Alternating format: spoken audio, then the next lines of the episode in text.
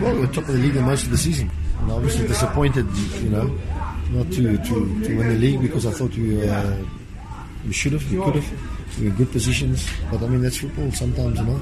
It's a learning curve, and maybe, you know, next year's our year. I still think, as I said, I think we should have won the league this year. We were in the best position. We were on top of the league for most of the time, and then dropped off. We had a bad period, and you know, 3-4 games, and that cost us. We just conceded goals. You know, we scored. We were 2-0 up and lost games, and that's cost us. That's going to do the defense. No, you do this defensively as a team. We need to be better. We need to, you know, that's all we need to do better. So you can't blame. Yeah, there were a lot of individual mistakes, but collectively we need to be better. So it's not a particular part of the team, it's collectively as a team. And we refreshed the team, and it was good. Started well, you know. As I say, we were top of the league for most of the time this year.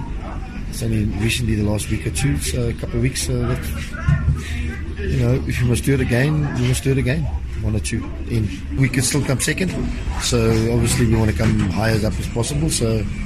We're looking forward to the game. It won't be easy, we know that, because Golden Arrows are fighting for top 8. So it won't be an easy game. Every game's winnable. Every game's, you know, it doesn't matter who you play. You know, we'll see, you know, how the game goes. We can come second, you know. So let's see where we go. We want to get the Champions League, you know, and that's important for us. To be honest, you know, we want to close in a high. You know, we're going all out. You know, we have to give ourselves a nice farewell. You know.